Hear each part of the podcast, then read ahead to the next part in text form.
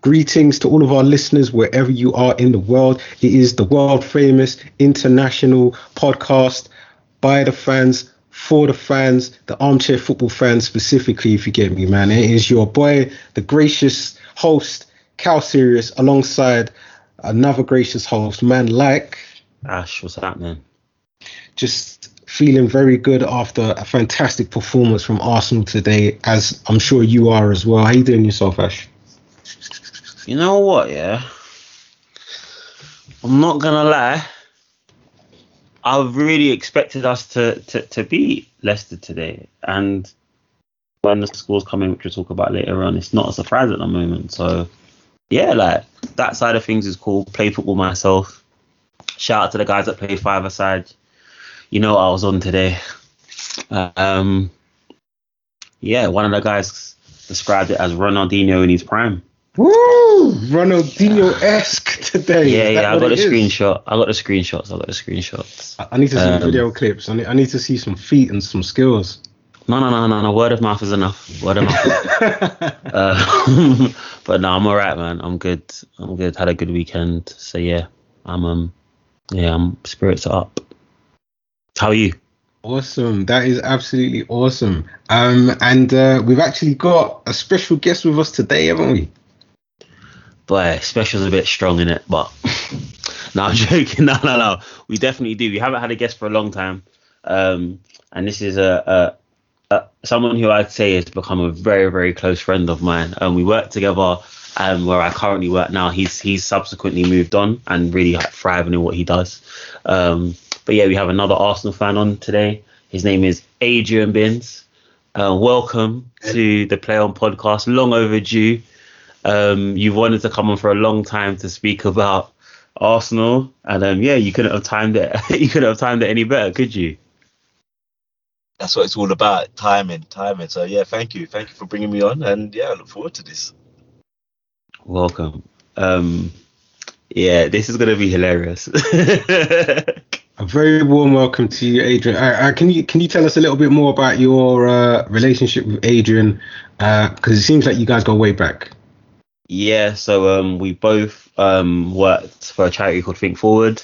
Um, I met Adrian back in April 2016 when I started, and yeah, we've just been like super close ever since. Um, we literally speak every day. Um, his his school was round the corner from my school, and he done the exact same job as me before leaving. You left what two and a half years ago now, innit? Yeah it's approaching yeah Jesus. yeah right. Yeah, yeah, yeah, three years back. Yeah, three years around August time this year. So that's correct um, yeah, like Adrian is one of the people who I learned a lot from. So when I came into the job, um, I knew a little bit about a little bit, but I definitely was able to observe him, see him work, and yeah, he was just like a great practitioner who I learned a lot from. So yeah, like it was genuinely like super cool to be able to have been in his presence. That's dope. A very warm play on podcast. Welcome to you, Adrian. Nice to have Ash's sensei on the uh, on the podcast, and hopefully Nah, Sensei's a bit strong. Sensei, Sensei's a bit strong. Let's not do that. In. Sensei's a bit strong, but hope- um, hope- hopefully you continue to be yeah, schooling let's him just say help. as, as, as we talk football. help. um, so uh, today, I mean, wow, we've got some fantastic results that have happened recently. Um, Oh, we need to So- quickly do um the free the free um describe his team in three words. carry on. Yes. So we need you to describe Arsenal's season in three words. do me or call me You, you, Yeah. are as our guest. Uh, you know i'm i'm a diehard now so arteta i trust that's my three words you know he's done a lot Do you want to elaborate a bit more on that? Well, you know like i said been watching him from he, when he came in i was kind of like i was a fan. I, I thought it was a good idea to take him on. And i think he's just slowly just built the the, the team that he wants. Um and everyone's been a bit impatient but slowly but surely he's been plugging away. And then now it's become the team that he wants. And now everyone's starting to see the fruition of his work.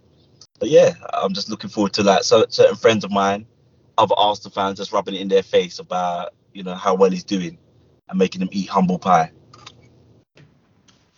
Cal, you've always believed, you've always been like the positive Arsenal fan. How does it feel to essentially be, yeah, like harvesting that like that good energy at the moment?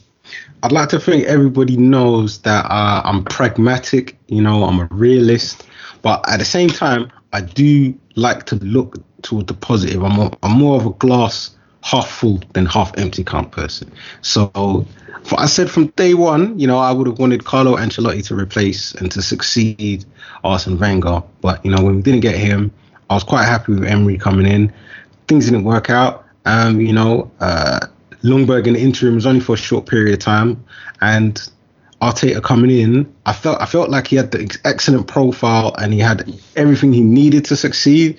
But him being a new manager, he was always going to have to learn on the job, wasn't he? Mm. So he's been doing that. We've seen we've seen that, and I'd like to think we've all seen that he has learned and things are going very well. So I, I just I'm just happy that things are going well, and long may it continue to. Um, yes, but uh, you two against me. hey, hey, it's, it's, it's balance. Let's call it balance. Um, yeah. And hopefully, on a day like today, all Arsenal fans are going to be quite positive and in Oh, definitely, hundred percent. Um, but we'll come to Arsenal shortly. We've got a few results to get through. We've had a, a whole load of games in the week, and there's more to come next week. Um, there was some Champions League fixtures, but uh, let's just stick with the Premier League. So the first fixture from this game week was on Thursday. We were talking Wolves four and Watford nil loads of goals. I didn't actually predict that kind of scoreline myself. Let's let's kick things off with our uh, our guest. Uh, did you get a chance to to watch any of that one, uh, Aidan? Yeah, I, I, did watch some of that actually, and I think the the scoreline was surprising. I think what um, Wolves were going to win, but them scoring four, I was pretty impressed by that because they've been struggling all season to get goals, really and truly. Um, I, will be honest, I think appointing Roy was a pointless task. I think they should have went with someone younger. I don't think Roy was the right appointment at all. Strong words from Adrian there. Um, any any other thoughts to add on to that, Ash? Yeah, no, I think I think we'll get into Watford a bit later on because of other things. But no, I think considering that Wolves they've been a bit flaky, they don't really score many goals. So for them to wrap up four is probably the biggest surprise. Um, but yeah, I, I'm um I think I think I'd like to see Wolves let their shackles go a little bit more because they've obviously got the the intention, like they've got the talent. So yeah, I, I think I think seeing more of like this free flowing Wolves would be like good for the Premier League.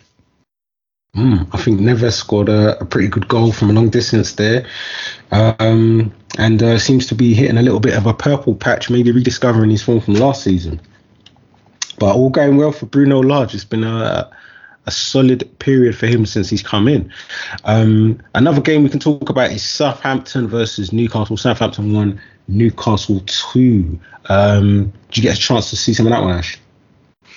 Yeah, and I think it's just it goes down to the good work again. I think for for them for Southampton to go one up, Newcastle to come back win two one, it's just yeah, and it just kind of really cons- like consolidates the good work that has been that's been happening um, um there. And um yeah like great great stuff by Eddie Howe. Another another win. I think again that was just taking their points total up to like I think is it like 22 out of 24 um it's just it's just stupid like I think only Liverpool have got better form than them at the moment and Liverpool are doing all they can to win a title so yeah nice excellent from Newcastle and um Bruno Guimaraes' back heel was was outstanding. What a goal! What a goal! Nice, nice to get a little bit of Brazilian flair into their team. Um, so our eyebrows were raised when Chris Wood signed for Newcastle. Uh, Adrian, did uh, did that signing catch you by surprise, or do you think, yeah, that's the kind of player you expected Eddie Howe to be bringing into Newcastle? You know what? I'll be honest. I think they had no choice but to sign um, Chris Wood. I, I think what was available in the market, the current position that they were in. But it was, it was a good, it was smart bit of business because they know what for that little bit of money, he's going to get you four or five goals, possibly maybe six important goals and a couple assists in there. So I think it was a, a decent bit of business. But he had no choice because Callum Wilson was out. Um, what Saint-Maximin, he keeps on picking up little niggles here and there.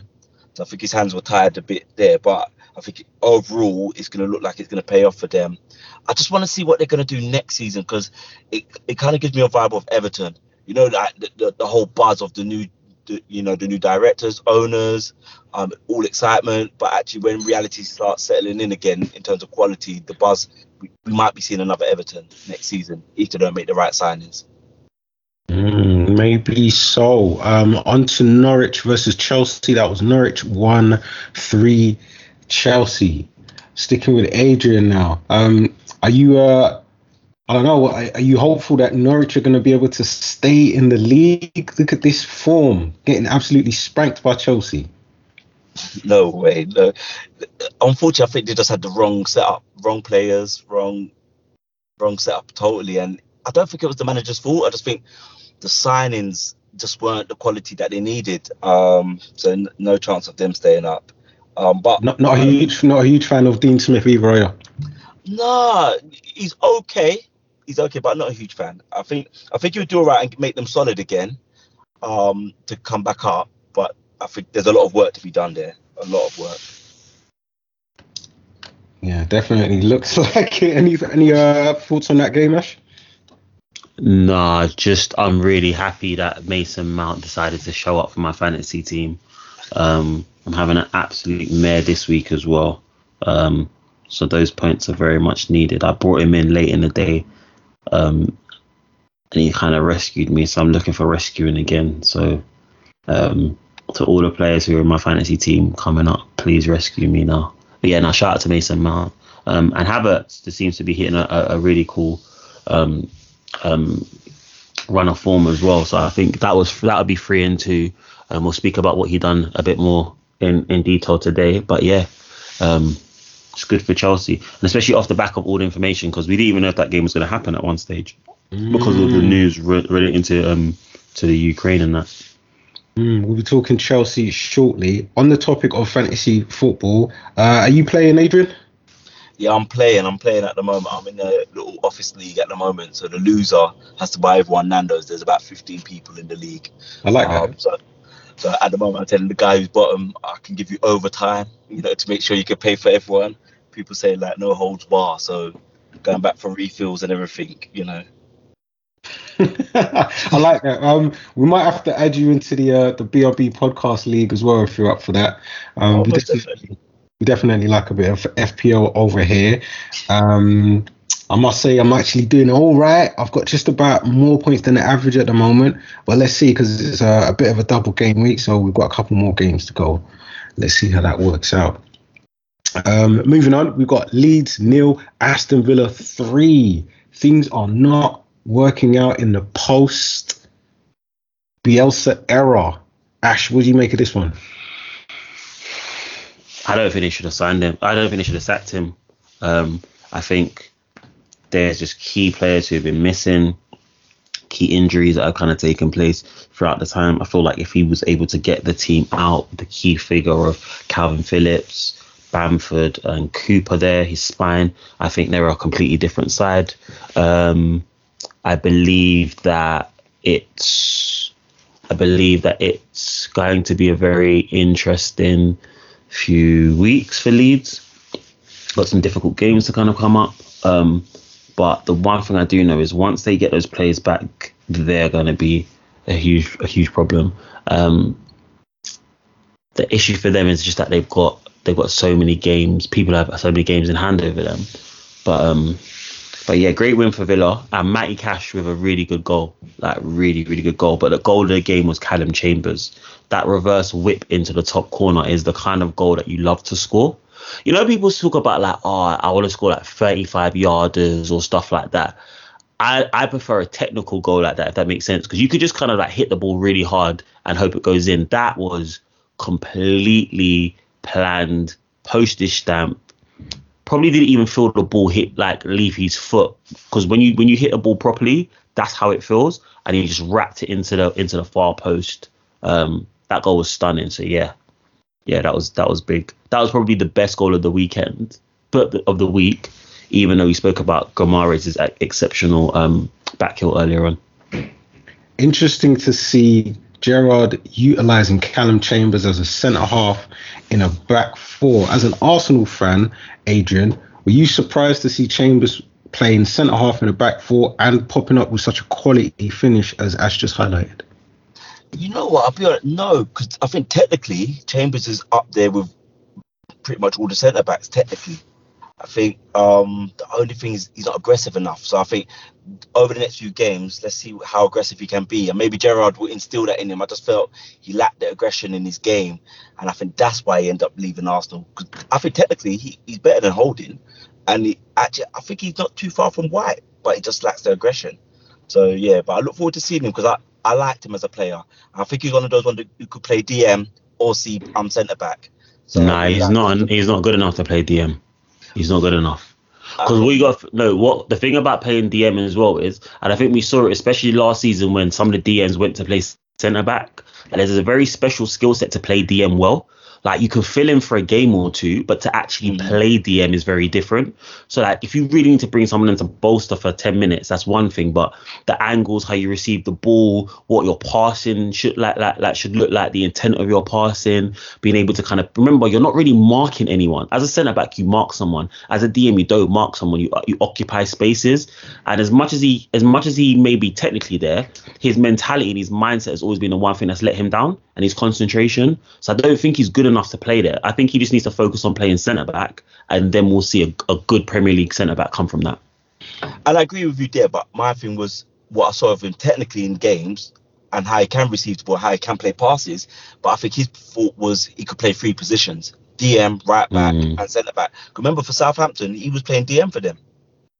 Yeah, but but at, but at, at, what level? And that's what I'm saying. He's never mastered anything. So all he's done is even on all his le- all these um all these um loans, he's just been going all over the place and just playing everywhere and never been consistent in any position.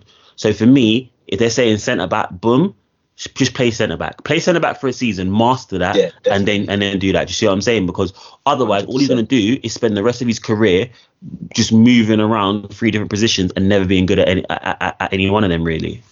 Yeah, and ho- hopefully well, Gerrard will just stick him there, keep him there. Mm. Nice to finish on uh, Gerrard because I think he does deserve some praise for the good start he's had at Aston Villa. A great 3 0 victory for Gerrard and his team against Leeds. Moving on to Saturday's fixtures, we've got Brighton nil and Liverpool 2. Wasn't so sure if Salah was going to get on the uh, score sheet after hitting the post a couple of times in the Champions League in the week, but he made it did it. Um, Adrian, your thoughts on uh, on that game and Mo Salah maybe in particular? You know what? I think Mo Salah's just been in the you know the form of the season. Like he's been very good in terms of how he's played all season. Um, and he's just been going. His numbers are there. But actually, I think he played better this season. He's played better than he did last season. Actually, I think yeah. he's just been a threat all the way through. Constantly, you could just turn to him, whether it's getting a free kick, setting up a goal, or scoring the goal. Um, I've been really impressed by him this season. He's been stand out for me. And Liverpool just so even so most definitely, even though um, in, Liverpool lost to Inter, they did kind of win the tie. Uh, uh, but um, they managed to um, to get a couple of goals against Brighton, and who have absolutely shocking form. It's looking like five defeats on the bounce for Brighton. Ash, talk to me. What's going on? Yeah, it's tight for them still. Um, just not scoring enough goals. Um, they had some really good chances, but just didn't have the conviction. And yeah, Liverpool just done what they always do, which is just get get ahead, see the game out, get a second, and then just literally lock the game down. So um, yeah, no, it was a good, it was a, it was a very professional performance from Liverpool possibly the most professional team in the league. They don't mess about. I do like the recruitment, and this Luis Diaz is is scoring some really Ooh, nice goals, Wait, playing some really good football. Yeah, I, I think he could be a real one to watch, and maybe a huge force for Liverpool next season. Can I, Might can I quickly say something into the starting eleven. Go for it. Yeah, can I say something? I think what they've done is, and this was the one thing that I really went like went against Liverpool was just that reliance on the front three. And when you used to be Shaqiri, Origi, and like Minamino, right? They were like the next the next ones after that. But obviously, with Firmino's lack of goals, they had to kind of come up with other um, solutions. Mane and Salah are not maybe as quick or as like kind of dynamic as they were previously. Like I feel, especially with Salah, he's still dynamic when he's got the ball, got attacking, but he isn't making as many like lung busting runs off the ball as he used to. So what did they do? They they went and got Jota, who's like good with movement, and then they got another live wire. So all all Klopp has done is he's reinvigorated the pace in the thing because Diaz in transition is a madness. He is an absolute madness. And the joke is he's not even settled in the league yet. Next year he's gonna be even better.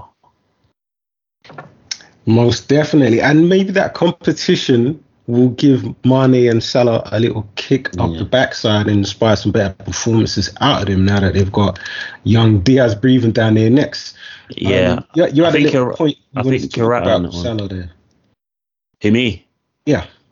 Yeah, just I think yeah, I just think with Salah as well, just like we said, Adrian echoed a point that I made I think a couple of podcasts ago.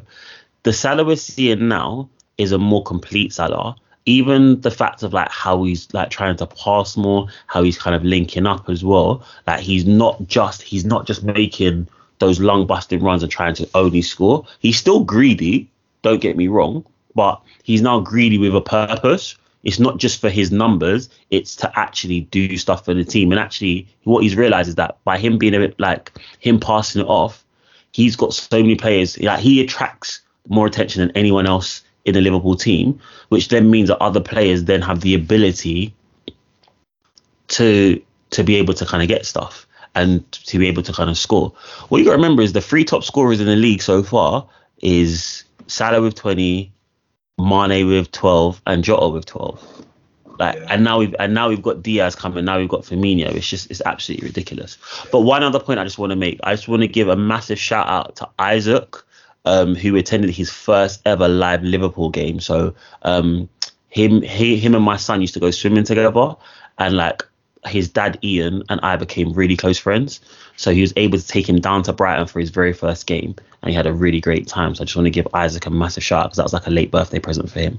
So yeah, good stuff on good stuff for little Isaac. Big up to Isaac. While we're doing shout outs, another shout out to Matip, the Premier League Player of the Month. Had some great performances for Liverpool. It's nice to see defenders getting recognised in those things because usually you just see it going to strikers. Um, but I think this was a month when there wasn't one particular attacking player who scored so many goals. Um, Salah was nominated for Player of the Month, but it ended up going to Matip. Congratulations to him. Um, also, there's the issue with Salah and his contract talks with Liverpool kind of dragging out a bit longer than what you might have expected. Yeah, it's getting Um, sticky. It's getting really sticky at the moment. and it's a bit of a he says he um he says like they're just like yeah it's really interesting at the moment Hmm. like the the the, the, um, the Liverpool kind of putting out little murmurings and then Salah's agents coming out saying we've made it straightforward so it's kind of a bit of like the Sterling situation when Sterling and their agent were kind of against each other you know Can anyone Yeah, I- see Salah actually leaving Liverpool? nah I don't know, you know. I tell you the reason why. There's because there's some news that's kind of come out recently about like PSG about to lose Mbappe, right? So if you lose Mbappe, potentially depending on what that deal looks like, because even though he might go on a free, that still is going to alleviate a, a lot of wages, and then there's going to be the requirement for a marquee signing. Now, does could Salah think I could go there and deliver what hasn't been delivered by the likes of Neymar, Mbappe, and even Messi this season in terms of like maybe like Champions League glory? Who knows? And remember, if they're going to be willing to pay the pay the bag for him, that might be the key thing. Because as far as I'm concerned, you've got to pay Salah big big money. Yeah. And I know, and I know, I know the market is skewed by what Man City can kind of pay, and even what what, what Man United can kind of pay. But Liverpool have to realize. I know he's approaching like 29, 30. He is just, he is just clapping goals for them. yeah Like you take his goals away, like what are they really doing? So Well, So, here's yeah, the thing. Do you think with Liverpool bringing in Diaz, could he not be a hedge against the contract talks not working out with Mo Salah? So they're in a position where they can say, look, we're going to offer you this amount, and if you don't want it, then we're just going to sell you in the summer. You know, you, are coming to 30 years old. How many more years are we going to get out of you? Maybe now would be a good time to cash in. And we've got Diaz as a ready-made replacement. That sounds great on paper, but Diaz is Diaz has a long way to go to be to do what Mo Salah has done in in some of his worst seasons. Yeah. Let let alone when he scores 31 goals in his first season or when he's on course to, to break that record this season. So it's a it's a massive gamble. You go for what's certified, right? And I think as in got a record now like five seasons in a row scoring 20 plus 20 goals. plus goals, league Incredible. goals. And and the funniest thing is the way he is, the way he looks after himself. Yeah. We can definitely see this guy for at least another four years. I, I don't see him at PSG though. I, I think he just wants the Real Madrid or even Barcelona. But I think he wants the Real Madrid. Real Madrid could then pick up him and they could pick up Mbappe. Mm.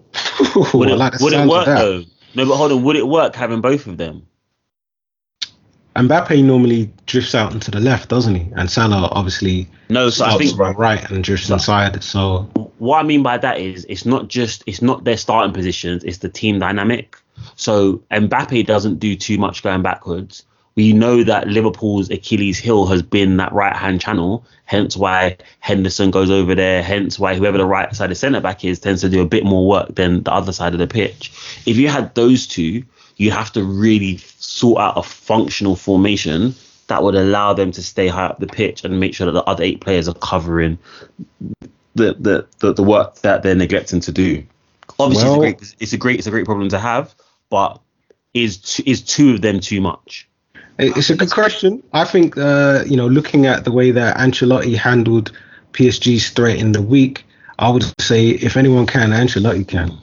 Yeah, and I think that's you've got to remember Real Madrid's whole thing is Galactico, like they want all the best, and I think they're in the position to have the what four best strikers, mm. four top strikers in Europe. Amazing. They can do that. Absolutely. Well, you guys have got me salivating, but let's let's let's crack on with our, our Premier League review. Um, so that was Brighton nil, Liverpool two goals from Salah and Matip, and we are on to Brentford two, Burnley nothing. Not the most glamorous game when you look at the names of the teams. However, it is fantastic to see Christian Eriksen playing football again and doing what he does best. I'm sure you agree, Adrian. Yeah, most definitely. That that assist for Toney, Ivan Toney, was quality, and it, it's just nice to see that actually not all teams are cutting off professionals down when they've had a medical issue, and they've given him another chance because he's proved that he's fit enough to play again.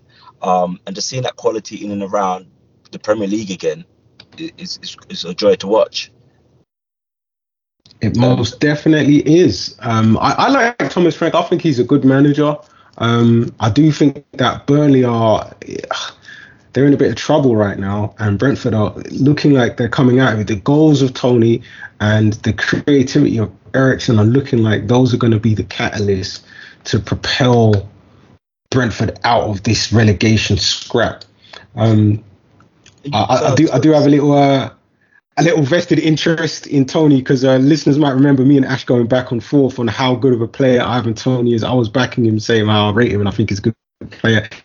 Ash was saying not so much. He's got 11 goals now. Ash, you know, I think we were saying that was the benchmark, right? If he, if the player comes up, if a player no, comes hold up on, hold on, hold on, hold on. I didn't, 10 I, goals, then no, we were comparing it to Pukki. Do you remember? Yeah, no, hold on. I didn't say I didn't say he wasn't good. I just said that for for for what we expect of him, for him to only have scored six goals in that time is isn't good enough. Obviously, in the last week, he scored five of those goals. So I can't sit here and like say, oh my god, but he's he's scored two against Norwich and two against Burnley. Now, to be fair, no, hold on, to be fair, they're they're like they're direct rivals. So these are really important points. So I'm not gonna take anything away from him. And I'm saying next year I think he'll be better. But there has been a stage where there was a lot of promise, a lot of kind of like bluster around him, and he failed to live up to maybe the standards that he wanted to do. But now he seems to have got kind of like hit his rhythm again, and fair play to him. Because if he ends the season with 15 goals, no one's going to remember that he he only scored two goals in in, in 14 games. I think, but for enough. me, this what I was going to say as well. I think what I like about Brentford is they're brave. They, you, you got to remember they they scrapped their youth academy and went with a totally different project and they saw a gap that we're not creating enough chances. Let's get Eriksen. They took the gamble, and now Yeah, yeah, it's worked out still. it's worked out. And I think they're they're going to be even braver next season. I think you're going to see another level to them next season. They're going to stay in the Prem, and I think they're going to add a couple of new additions that we're not expecting them to add, but that's going to bring the quality and stability to the team. That's going to help them stay in the Prem again one more season, and then build on from there. Shout out to Brentford. On to Manchester United versus Spurs. That one was undoubtedly the biggest game of the weekend. Huge match. Manchester United versus Tottenham. I don't know why, but as a neutral, although I don't know how neutral an Arsenal fan can be whenever Spurs is playing, but as a neutral, I've just really liked that fixture. I think there's there's been some cracking games between the two in the past. And this one didn't disappoint. Five goals, Man United three, Tottenham two. Talk to me, Ash. How good was this? No, what's mad about this, yeah. It it it proves my point that I've been making all season, but it also annoys the hell out of me because it's now going to allow a lot of people who are Man United, who are who are Ronaldo fans to just gas beyond all belief. First things first, what a stunning hat trick! Like credit where it's due. The first goal was like old school Ronaldo. I love the second goal actually, just that hunger to get there and that finish, and obviously that we know how phenomenal he is in the in, in the air. So that's it. But then also I said in the group that that me and Adrian are in, Spurs just being Spurs. Spurs just being Spurs. And United have always said, come on guys, it's Spurs. Do you remember when that, that famous game when I think the Spurs were like 3 0 up and they said Yeah. to them like "Psh, it's Spurs. I ended up thumping them up 5 3. Like yeah, Spurs yeah. just do this thing because even when going into this game, I actually thought Spurs were going to win. I said, you know what? United are dead. No, Spurs have won a couple games. They they wrapped up Everton 5 0. They scored four against Leeds. Yeah, yeah, yeah, yeah, yeah. I kind of I think Spurs are going to do something. Boom, Ronaldo shows up. And this is just this is just this is just typical typical typical Spurs. United have your like have that moment like a sick and I know a lot of people ha a lot of people are going to use this hat trick to mask a lot of what's been going on for that team as well. But I think it does speak into my wider point of what I said is you can't really get the best out of Ronaldo when Bruno Fernandes is on the pitch. And I think what we saw today is there was no Bruno Fernandes and Ronaldo was kind of occupying certain areas and picking the ball up where there was no traffic. There wasn't like Bruno trying to make similar runs or trying to kind of like hold the ball a bit too long and stuff like that. Whereas Bruno as well, his best games came when Ronaldo wasn't actually on the pitch as well. So what you're finding is you've got two of these great Portuguese players in their own rights, but they don't they don't they don't have the synergy to really work together very very well. Ronaldo's had some of his best performances when Bruno hasn't been there. It's likewise Bruno when Ronaldo hasn't been there. There's been a couple of performances where they both played okay, but it'll be very interesting to kind of see how quickly Ralf Rangnick brings Fernandes back in if they got the success that they kind of got with the formation that they played, which was I think was Matic. It was they basically made a 4-3-3 and they played Matic, um, Fred, and Pogba, and then they had Rashford, Sancho, and Ronaldo as a front three. Obviously, when you play Fernandes, you can't really play a flat three. You have to play a double pivot and then play him as a ten. So it's a very, very interesting tactical um, decision that he's going to have to make moving forward. Certainly is. I also think another factor might be the placement of Paul Pogba and maybe bringing in Matic to play in defensive midfield allows Pogba to play a bit further up the pitch. And this is what you get. You get a hat trick from Ronaldo and the team playing well. Well, Pog, Pogba's best position is in is in the three, but like when it's not necessarily kind of like when it's not just okay, there's two people sitting and he's a ten. It's just he can just be an eight. So as a result, when you have Bruno Fernandes in the team, it's very very rare that Pogba can really be that eight. So he tends to be a six if he plays in the two, or he has to play wide right. With no Fernandes, Pogba plays as the eight, and then you play the you play the actual three forward and United win a game that maybe I don't think they would win if Fernandes plays. But yeah, who knows? Who knows? Adrian, I know um, we, we had well, you guys had a little football banter before the podcast kicked off, so I know you like to play football. Um, I'm not sure what position you do play in, but how would you feel about playing against Harry Maguire on the current form that he's in? but very confident, very confident. Um, you know what? I think I look at Harry Maguire and I just and all that stands out to me every time I look at him now is what Paul Merson called out when he first signed for United. Um, his positioning, the ability to um, uh, anticipate danger, he's not there.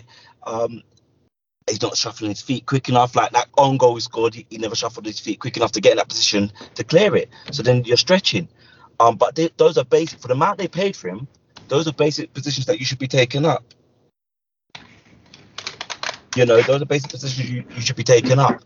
Um, and that should be his first thought: get to that near post to cover it, and he's not doing that. Um, often too slow. So yeah, I'll be confident against Maguire playing the ball behind him. I, am I'm centre mid. I play centre mid, so playing the ball behind him, I, I feel very confident. Or playing around him. So yeah. But on a serious note, I don't know. I looked. I was. I, I had no faith in Tottenham whatsoever. Actually, um, their squad is a very bad squad, very unbalanced. Um, your guy's not there makes them even more unbalanced, which is Lamela. That's Ashley's Don. He loves Lamela. Shut um, your mouth, you little chief. You know what? I've been I've been nice to you. Yeah, I'll rub you out, bro. I'll actually rub you out. Don't do that. Don't Ashley, do Ashley, Ashley's shouting Lamela. But honestly, it's the honestly, it's the honestly, it's the um the, the squad's on balance. Like Dier, when they're saying Dier's your best centre back and they, they're looking for Dier to bring them up, Dier's been woeful for the last three seasons. He shouldn't right be in that year. team anymore. He's been alright this year, though. To be fair. Yeah, but he's not good enough. It's yeah, no, I, doubt, I like, don't doubt that. I don't doubt yeah, that. like being all right this year, still he's still not been good enough for the first three seasons. So mm. they got unbalanced back line, no one in centre midfield that can carry the ball. Harry Winks, he can pass the ball, but nothing with it. He doesn't penetrate the opposition. So they're so unbalanced in that team. Um, that new signing, the Swedish guy that they signed, yeah, Kulusevski. Um, he looks tasty. He does look good, but I don't know if that's because you just come into the league and you're, you're really confident at the moment. We've got to see what you look like outside of that. So apart from Harry Kane and Son, they've got nothing else. Lloris is not good enough as a goalkeeper anymore. Yeah, I so I, I, I think United that that was it's going to go United's way that game, or it was going to be a draw. I was hoping for a draw to be fair, um, but as you saw, Ronaldo turned up and set the world alight yesterday. So yeah. Big problems for Conte at Spurs. Um, and on to our Sunday matches. Chelsea won, Newcastle nil. Um, not the biggest scoreline, but a lot going on in that match there. Um, let's stick with Adrian. What are your thoughts on Chelsea's situation? Because this is something that I don't think we've ever seen. Well, not certainly myself since I've been watching football. Um, but what's your opinion on what's happening with Chelsea with the sanctions being held out and now potentially a new ma- a new owner coming in and everything being up in the air? You know what? I'll be honest. I think the sanctions that have been put in place, some of it are quite extreme and unfair, and, and some of it is impacting on actually the, the, the um employees. You know, you got to remember some of them don't do the stewardship, some of them don't work in the shop, some of them don't work the canteen or certain areas of that um of Chelsea Football Club. They don't get paid for some of them. You know, freezing their accounts and etc. Like it's been excessive, and we've got to look deeper into this situation of actually like how much involvement does Abramovich have with Putin. But then, as a, as a country, you can't just say, all right, we're going to sanction Chelsea because of um, Abramovich, because there's other clubs around like the Newcastle owners you know, and there's other sponsorship that's involved with the Premier League that if you look at what's going on between Israel and Palestine, they're not sanctioning them. They're not saying they can't sponsor the league no more. So I think if you started to do this, you got to take this moral high ground everywhere and start taking out everyone and sanctioning every club for whatever involvement they're in, you know, and they're not going to do that. So it doesn't, yeah. for me, it doesn't look good for the Premier League, uh, for the country, the government, and it doesn't look good for the Premier League. Can I jump in on that as well? Um, I want to talk about something that we spoke about last podcast that I didn't really pick up on. Um, the hypocrisy of everyone standing and being united on a political matter such as Russia and Ukraine, but then the treatment that Mesut Ozil got for his um, comments about the the Muslims in China, um, all the other atrocities that have taken place in the world, and people um, when they've raised their when they raised their shirts and had like certain messages for certain things being kind of reprimanded for that as well. Um, I didn't men- I forgot to mention it in the last pod, but I just think the inconsistency between this is really, really, really telling. And I think it's just really, really I think Adrian makes a great point in that we're now I'm not saying that that we shouldn't stand with the Ukraine. That's definitely not what I'm saying. But I do think there should be a little bit more compassion to all things that are taking place and not just the things of people of things that look like the people in this country because some of the some of the some of the um, rhetoric that's kind of coming out of it is because it's Ukraine and because it's this and because you know like um, it's in a civilized world. It's not in the third world. It's in it's in it's in um, it's in the first world and as a result we all have to be like going to action no we should be going to action for every single atrocity that's possible because everyone needs support and everyone needs guidance to be able to move forward with this well said there, Ash. Um, on the topic of sanctions that um, Adrian was so uh, passionately talking about, I've got an article here from the Telegraph which has a, a fantastic report on exactly what's happening to Chelsea. Um, I'll just give you a quick, brief overview of some bullet points they've got here. Um, so they talk about as a result of the sanctions, uh, a club sale can only go through if the government grants permission and there's loads of other key points, which include Chelsea being under a transfer embargo, with new loans and permanent deals being banned. Uh, broadcast and prize money is being frozen. Merchandising sales can continue, but the money can't go to Chelsea. Um, the club is being limited to twenty thousand pounds travel expenses per match, which is interesting because I don't know what it was before, but for a, club with multi-million pound footballers in it, I would have thought twenty thousand pound expenses might actually be a bit tight for them. Um, and there's a limit to five hundred thousand pounds on security, stewarding, and catering. Again, who knows what it was before? That that could also be another huge reduction for them. These guys might have to start doing pot noodles and stuff like that. Um, no new ticket sales, season ticket holders and existing ticket holders only. Um, and no stadium work or redevelopment. So it's it's huge. The sanctions, uh, as Adrian rightly pointed out, are huge and they seem really unfair for something which you know people at the club just they're not connected to any activities that the owner has been doing.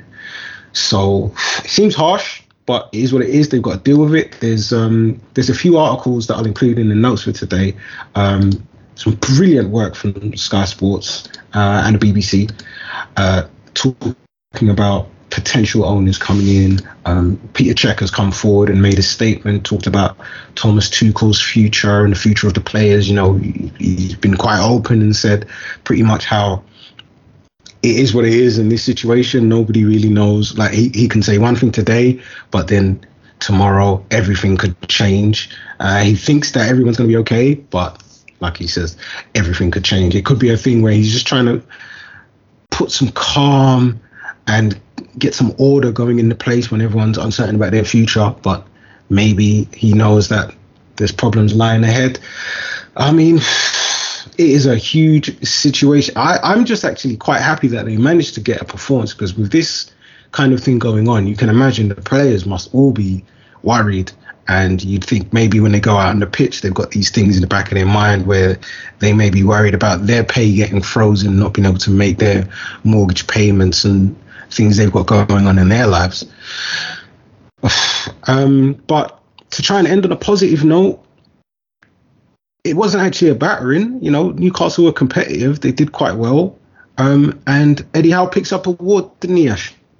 Yeah, manager of the month, well deserved. I think we actually um, spoke about it beforehand, and we actually allowed them to kind of just hit see that like this. We we done a real breakdown of their form going into um going into these couple of games. So yeah, thoroughly deserved. I think he has. I think that listen, Liverpool have won seven games in a row. They're, they're playing exceptionally well, but Liverpool have arguably some of the best players in the league, the league seen in the last 10, 15 years. Newcastle don't.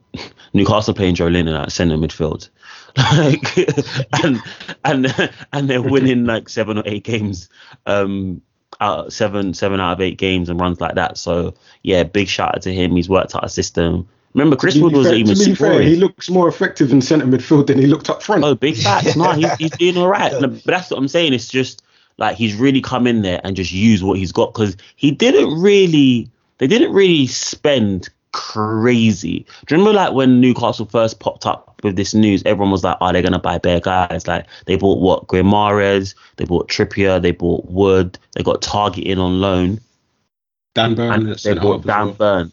So they bought like five players, right? But even then, they've kind of drip feeded Guimaraes into the team. Chris Wood's been playing but hasn't been scoring. Trippier played two games but got injured. Targett has played and been in and out of the team because of like he couldn't play against Newcastle, um, Aston Villa because of because he was like um in, in, ineligible. So the team hasn't really settled, but what he has done is he's he's really like reinvigorated a number of existing players that were there. So Ryan Fraser um, is a player who I don't mind. He's he's he's he's got into into some decent form. You've got Jonjo Shelvey, he's playing quite well in there. Um, like you said, Joelinton is doing all right. Dubravka's back in goal and seems to be playing all right as well. And Fabian Schär is doing really well. Like obviously, like Jamal Lascelles is the club captain. When he's fit, I don't even think he gets into the team. To be fair, because I think he's going to be like Sharon. I think it's going to be Sharon um, and Dan Burn as the centre back pairing. So yeah, well done. Well done. And I was going to say, I was going to touch on to that. I think what he's done really well is man, man, man management because he's mm. got Joe Willock looking tasty again. I was like, well, like mm. Joe Willock's box to box, he's looking tasty. Trippier, you don't even look like you missed Trippier at all. Like you thought mm. everything was going to be that pinned on Trippier. He's been out mm. the team and they look absolutely fine without him. Mm. Um, so it's really interesting what he's done, the little projects he's created by putting Joelinton centre mid, getting um Ryan Fraser going again. Like he's running again. Like he looks, he looks, he looks tasty. And you got to remember he's still dealing with Saint Maximin not being fully fit. No Callum Wilson. So he's done a really good job there to steady the ship and make sure they stay in the Prem. So yeah, no, hats off to them. And not just going out and buying anyone like Everton done. That's what. Remember when Everton got the money? They, yeah, yeah, five yeah. mil on Iwobi. And how much did they pay for Theo Walcott? Yeah, stupid, stupid they, money. They went and they said, you know what? Let's just get ones that's going to help us stay up, and then we'll we'll start for next season. And and that's what they've done really well. So hats off to Howe and the director. Yeah. No, fair dues. Most absolutely definitely. Um, another game that happened this weekend was Everton versus Wolves. That one ended Everton nil, Wolves one. You get a chance to see some of that one at all, Ash? I didn't. I was playing ball today, so I don't know too much. I haven't seen too much has been happening, but Everton. I always said their home games, their home form was what was going to be telling. But if they're losing to Wolves, they've got new, they've got um Newcastle in the week. Everton are in bundles of trouble, but bundles of trouble. Like away from home, cool, I get it, but I never thought they would not be able to achieve certain results at home. And if Everton go down, and especially with Lampard as the manager, off the back of having Benitez as the manager, mad thing.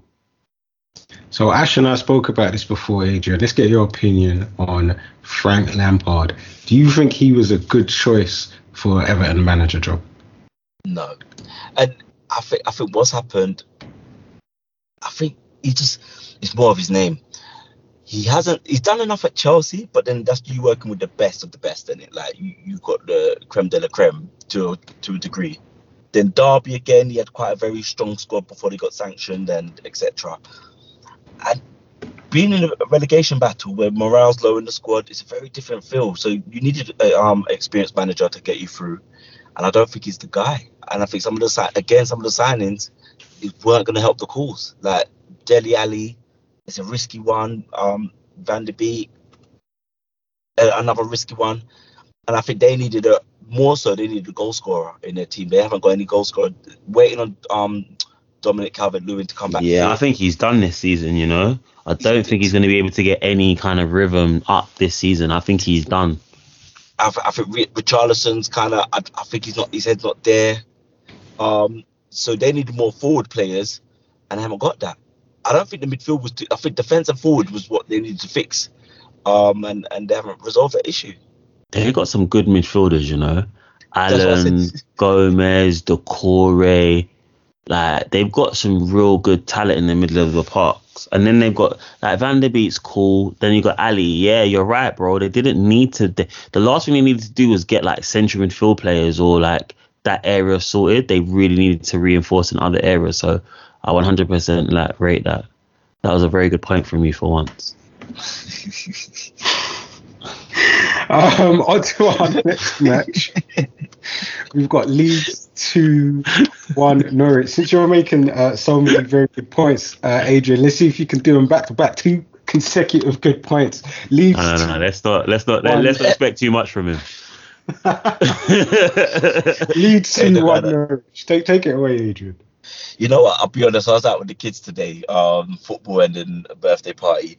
But the result don't surprise me. It's two championship sides. Leeds have just got that little bit better quality um, than Norwich. They've got a couple goal scorers in their team.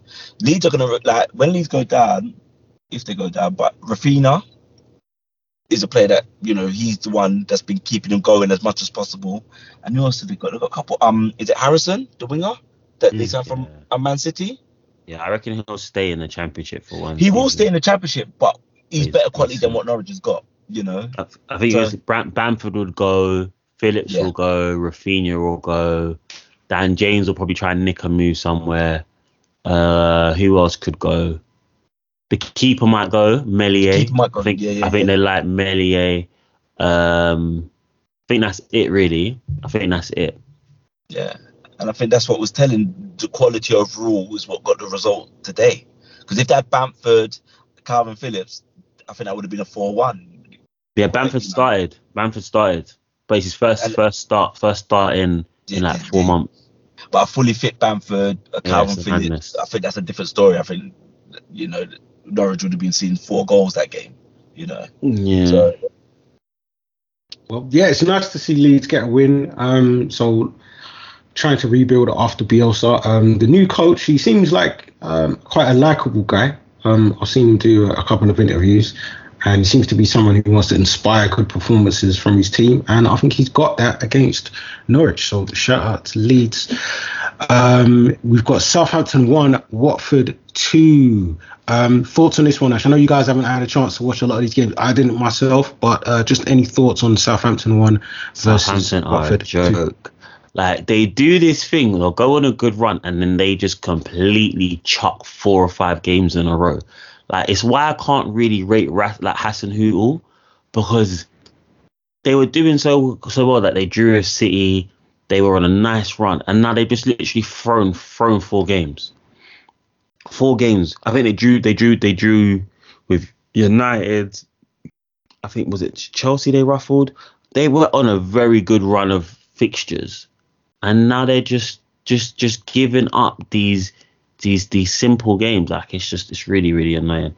Um, Watford needed that I mean, win. don't you think that you know with um, yeah, with Big Roy coming in, um, maybe the the Watford players are a bit more galvanized and this uh, you know when a new manager comes in, sometimes he finds players that were out of favor and they start thinking, oh, I could get back in the team because I've got a new manager. bro, bro, and bro, bro, this, this this Cucho guy seems to have emerged as one of those players that is, you know, in the new manager's uh, thoughts. Bro, they got wrapped 4 0 by Wolves just the other day. Like, this this this this this team ain't at it. Like this team, they're a very like Watford are a very, very, very poor football team. Like let's not let's not let's not beat around the bush in it. Like I'm even going to find their results right now. Like they haven't won in ages. Like so for instance, they drew okay, they drew 0 0 with United. That was their last positive result. They got like a really random um win against Villa, but they've just been getting battered. Like they got beat by Norwich, didn't beat Newcastle. Just so many results are just poor for them. So nah, like they're just this new manager bounces didn't happen. Remember, this is like their third manager of the season, bro. Like how many new manager bounces they gonna get me? Like this ain't this ain't this is mad. So nah, it to me I'm putting this more down to the failings of Southampton than I am to the to the achievement of Watford. Well, well, well. Um, not too many fixtures left to go. Um, but let's move on. West Ham 2 1 Aston Villa. Adrian, talk to me. Did you expect Villa to do better against West Ham than they did? you know what? I did, you know, I thought that might have been a, a win to um, Villa. I just think they're in form. You got Coutinho, Ramsey. Ollie's looking like he's getting back to himself again. I was a bit shocked, and I think West Ham are a bit on their last legs. I think they've just played a lot of games, and the squad's so small. So I was very surprised that it was two-one to West Ham. Have you put Coutinho in your FPL team? Definitely, definitely. but I made a mistake. You know what I done? I didn't captain him the um the week before, so I missed out on some captain points there. Um, See, that's the typical decision making that we normally get from Adrian Binns. um, well, I must admit, I had Ramsey in my team last week, um, but I had the free hit, so he came out of the team and he didn't score last week, but he scores this week, doesn't he? Great. He's in my team this week, though. He's in my team, so yeah, I got some points for him for today. So yeah, definitely. Nice, nice. nice. the league table. I know I'm not buying Nando, so that's the main thing. Uh, a nice little emotional response from Yarmolenko after scoring. Um, nice to see West Ham getting a win. That's my local club where I am right here in East London. Um, and um, and I think you know West Ham are a team that I kind of thought would be doing a little bit better than what they've done in, in recent times. They got like three defeats on the bounce, sandwiched in between two wins. So I'm hoping they've turned the corner and they can do it better. But I don't want them to do too well because they're still kind of rivaling Arsenal for that top four place. So, you know, they'll be all right. Maybe about sixth is where they should be at, to be fair. Um, moving on to the main event Arsenal 2 nil Leicester. Absolutely fantastic performance from the Gunners. I'm not going to speak too much on this one, although I could talk about this all day because we've got two Gunners on the podcast. Ash, talk to me great win. Um, yeah, uh, they. I was listening to the game on the radio coming back from football, and they spoke saying that Ndidi wasn't playing, Tielemans wasn't playing, um, and it seems like people feel they've rested players for their European game, which is great stuff. Like, do you get what I'm saying? But um, nice was a really, it was just a supremely comfortable 2 0 win. Like, it should have been more and we're now getting to the point where I think for a couple of years we weren't ever too sure what was going to happen. Like Leicester giving us a couple of like bloody noses. Vardy scored last season to beat us during that horrific run where I think Arteta should have been sacked if I'm honest. Um, and I spoke quite quite um, openly about that. So it's weird. A win like this almost shows just the full distance that's been travelled underneath the team. Last year it was 1 0, just a real malaise, just wasn't like doing enough. And now it's become a very controlled 2 0 win where you expect us to win at home, should have been more. And that's now what nine wins out of the last 11. Um, there's nothing I can say. Like, it's just real easy to be an Arsenal fan at the moment. Nine out of eleven. That is that is title winning form. That is. It's top four four. Is, is that is that what you would call it, Adrian? Is this top no. four form that Arsenal and your guy Arteta are in right now? You know what? It's got. I've got to say we're building towards title winning form. Definitely, we can't say it's title winning form because we're not in the runnings at this moment in time. However, it's just now it's just picking off the Chelsea, and that's what I'm quite concerned about that Chelsea game because they're hitting form a bit, but this little sanction thing might destabilize them in some way. But no, like I watched the game today. Um, we managed it, and you know it was good. There was a point where um Leicester had control of the game, and we just stuck to our positions, saw out that phase of um, play, and then started hitting them back again. I started hitting them on the counter when we could. I started threatening their goal again. And that's what's different. Before we used to buckle under that pressure when another team had control of the possession. We would buckle and make rash decisions. Now we're holding a tight line, holding our shape, pressing at the right time. And that's making a difference. You can see the work that Arteta's done with the back line, with the midfield and their shape. And actually when we when we're not when we're not um in possession, we're going to a 4-4-2. You notice that we drop into a 4-4-2 position and then formation to start pressing them at the right time. So yeah, it's a really, really good watch at this moment in time. And the last game I went to was the the Wolves game. And the energy in the sta- um in the stadium right now, you can feel there's a shift in energy. The fans are starting to believe something's changing, something good's coming. in. it might not be Arteta that sees it through, but he's building the foundation now, definitely. glowing reviews from Arsenal fans. I, I, love to hear it. I do love to hear it. I do love to see Lacazette on the score sheet because I don't think that he doesn't happen gets, often.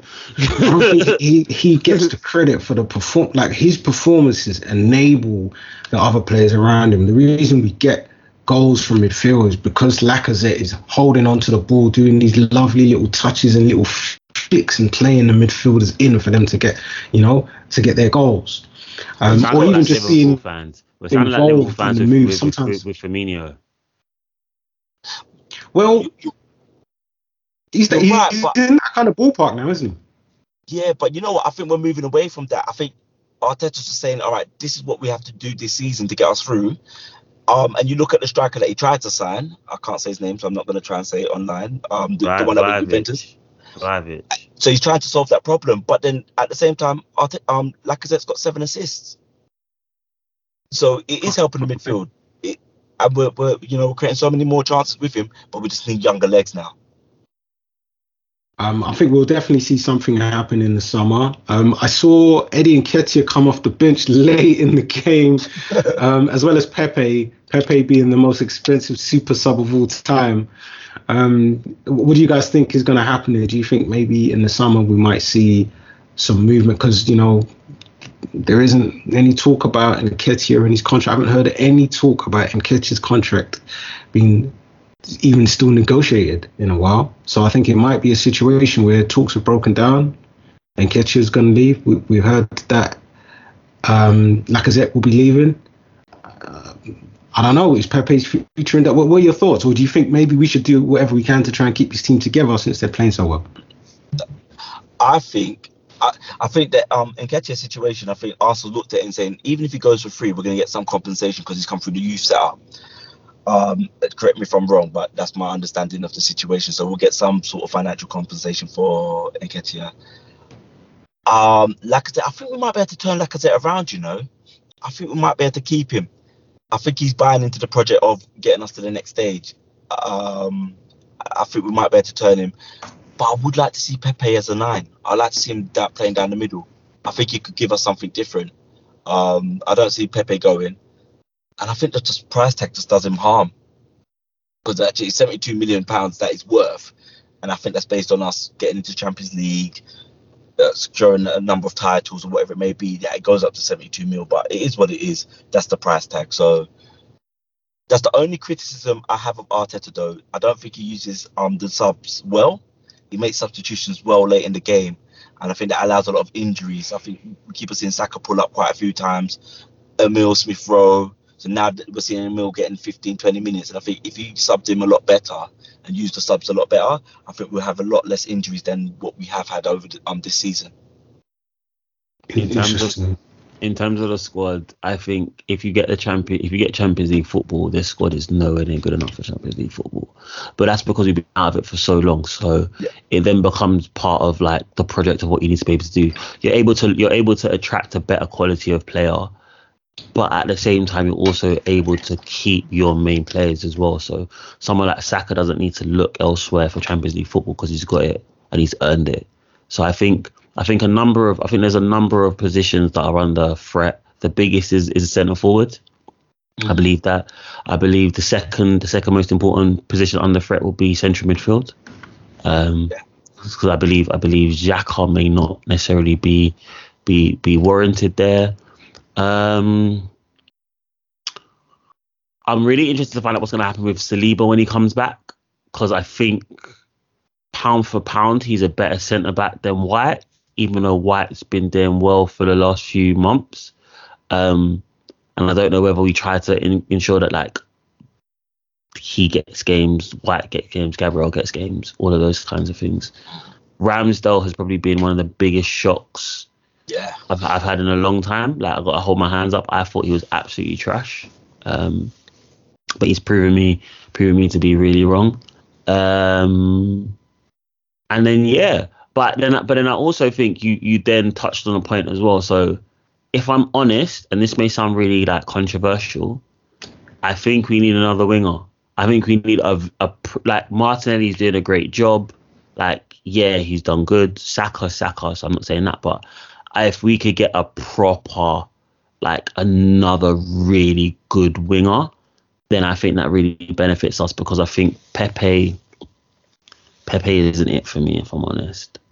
Um, so what what side would you want your winger on, or do you want someone that can play both sides? Someone that can play both. I think someone that could play both if I'm honest. Um, I think the more pressing need is for a left winger than a right winger because I think Saka's got that position locked. I think between Smith Rowe, between um, Martinelli, we can kind of get some play out of them. And but I feel like you could if you get another winger that'd be great. But I think the, the if I, if you if you said to me you have to buy two players, it's a central midfielder and it's a striker. With the striker being the first person who I want us to buy. I'll definitely agree with going for a striker. Um, interesting that you mentioned a winger uh, because the last fixture of this weekend's matches is going to be Crystal Palace versus Man City. Um, although technically because it's Monday, it's not really the weekend anymore, but you know what I mean. Um, and someone who plays in that fixture is going to be Elise. And mm. Olise, uh, Sky Sports have done an absolutely fantastic article on this lad and how he's been performing so far. I think he's pretty much blown everyone away who's been watching Crystal Palace. Um, and um, if only you guys could all see this, this article is fantastic. They've looked at his price tag. You know, they bought him for eight million. I had no idea they got him for so cheap. Yeah, from Reading, um, right? Yeah. yeah. He's, he's he's only 20 years old. I actually thought he was French, but apparently he's in this kind of situation where he can play. He's like multinational. He can play for various England. different teams because of his uh, his heritage. Algeria. Um, there you go. So he's played for France in the kind of I think it's the under 18s. It says here, mm. um, but he you know he is eligible to play for for the the mm. full national team for England, for France, for Nigeria. He can go wherever he wants to go. Um, would you guys welcome the signing of Michael Olise to Arsenal? Oh, definitely. I think I've been watching him um, through highlights, through certain live games, and I'm just like his his maturity and his um, maturity and understanding of the game is incredible. And some of the, the, the, his vision, what he's seeing out there, and what he's doing, I'm just like, wow, this this kid, like what what um Crystal Palace has done with some of their scouting and signings, it's been very good. They've they've picked up some young talent that are going to be very good in two, three, four years time and sell them on for a good profit. So it's either to keep them and move up the table, or sell them and then invest, reinvest in the squad again. So he's been incredible. He's been a, a joy to watch. Um, and and the, everyone's forgetting about the other one they got, um, Eze. Yeah, because he he done his Achilles, isn't it? He done his yeah, but Olise, yeah. And I spoke to my friend who watched the game live the other day, and he said, Adrian, what you've seen him doing off the ball is incredible as well in terms of the spaces that he's picking up and taking up, positions he's taking up in the game it's, it's having a big impact on, on how they attack and how the opposition move up the pitch as well. Quick run through some stats here. They've got, um, in terms of assist during open play, he's ranked fourth in the Premier League. He's ranked fifth with crosses attempted. And these ones might not look so exciting because he's 11th for take ons attempted and 12th for shooting accuracy.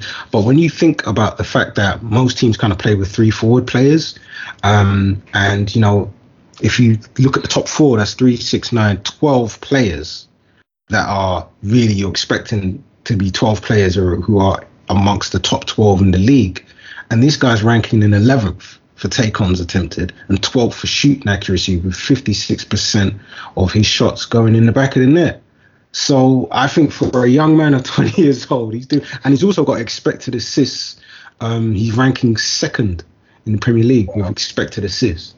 I think this kid is absolutely fantastic. He's good to watch when you watch him. He's easy on the eye, and the stats actually back up that he's not just passing the eye test. He's also doing really well on the pitch and getting the numbers, getting the end product. No, I like him. I like him as well. Um, since we're talking about Man City, I need to ask Adrian a question live on air. It's about Raheem Sterling, Adrian. Oh, it's what we're doing, actually. I think so. Um, so Adrian, back in the day, before, before I knew you, I think you made a call about Raheem Sterling, didn't you? Wow, it's what do it, Ash. Here we are. You made a call about Raheem Sterling, and, what was that call, bro? I didn't make no call about Raheem Sterling. That he's gonna be a good player. Very Really? sure. You didn't say that. You didn't say his. You didn't say his level was Dulwich Hamlet and Dulwich Hamlet only. Bro, I don't know who you getting this information from. What are you backtracking for? What moonwalk?